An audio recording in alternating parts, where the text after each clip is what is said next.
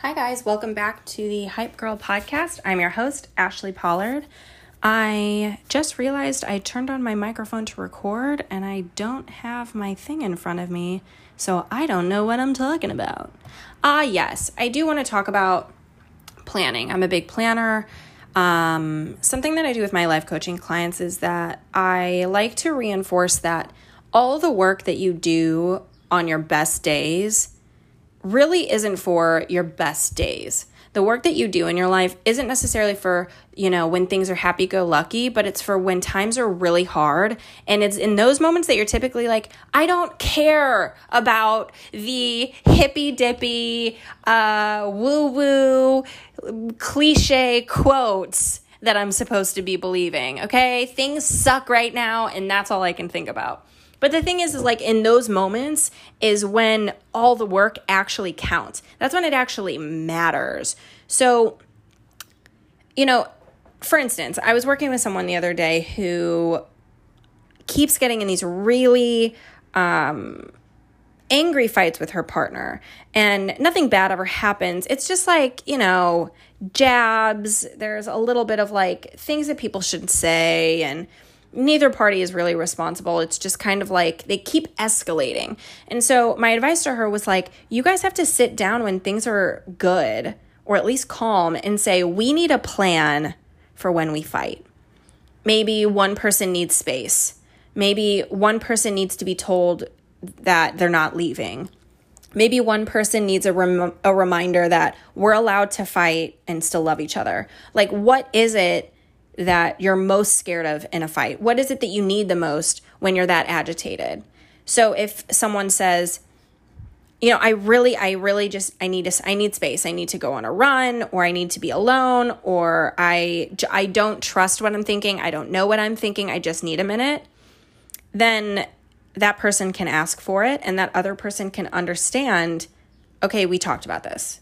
We had a conversation about this. I don't want her to take a minute, or I don't want him to take a minute, but we talked about this. It's what they need. Fine. But the thing is, is that in the moment, if you don't have that plan, you're just going to be screaming over each other, trying to like, this is what I need. No, this is what I need. You know what I mean? Like you need to do that when when things are calm, when things are good. And that also kind of relates to our life. So also when things are great at work, when things are great in our life, when things are going really well for us. You know, it's not morbid and it's not pessimistic and it's not negative to think about, well, what is my plan for if and when things go badly? You don't need to take weeks to do this, right? You don't need to like sit down and just like obsess over it and get down in the dumps. My point here is more like make a plan. Make a plan. Put together um, you know, create habits that help you when things are good and when things are bad. Journaling is a great one. Affirmations are a great one. Listening to this podcast is a great one.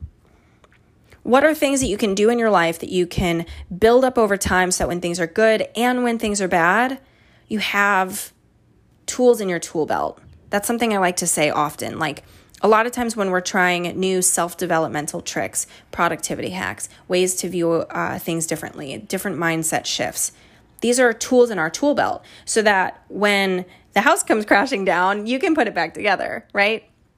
So, building up these tools in your toolbox, building up things that support you in the bad and in the good, creating a plan for things in case they go south. What's my plan if I lose my job? What's my plan if this relationship doesn't work out? What's my plan if we get in a fight? What's my plan when Uncle Larry decides to bring up really disgusting political commentary at the dinner table? What's the plan for the hard things? What's it like to go back to my parents' house if you have a poor relationship with them? What's it like? Whatever it is, what's your plan? Don't take a significant amount of time. Don't ruminate on it. Don't ruin your day. But it's then when things are bad that you don't have to think about what you're going to do. You know, you can just be in your feelings. You can say, I already know what I'm going to do because I made a plan already. Because when things are tough, you're exhausted. Or when things stress you out, you don't want to think about that. You're like, I just want to chill. I'm so stressed. So look out for your future self. Make a plan for the bad on the good days, okay? And kicker, you got to stick to it. That's the sucky part. So make your plan, stick with it, and create habits in your day that when things are bad, when things are good, you can fall back on them, you can rely on them because they're serving you, they're doing something for you. That's my challenge. I hope you have a great day. I love that you guys are sticking around. Thank you for being here. If you like the podcast, please leave a review. I know I have a little blurb that's going to go on after this, but honestly, it really means a lot to me. So, thank you for being here. Have a great day. Have a great week. Have a great weekend. See you soon.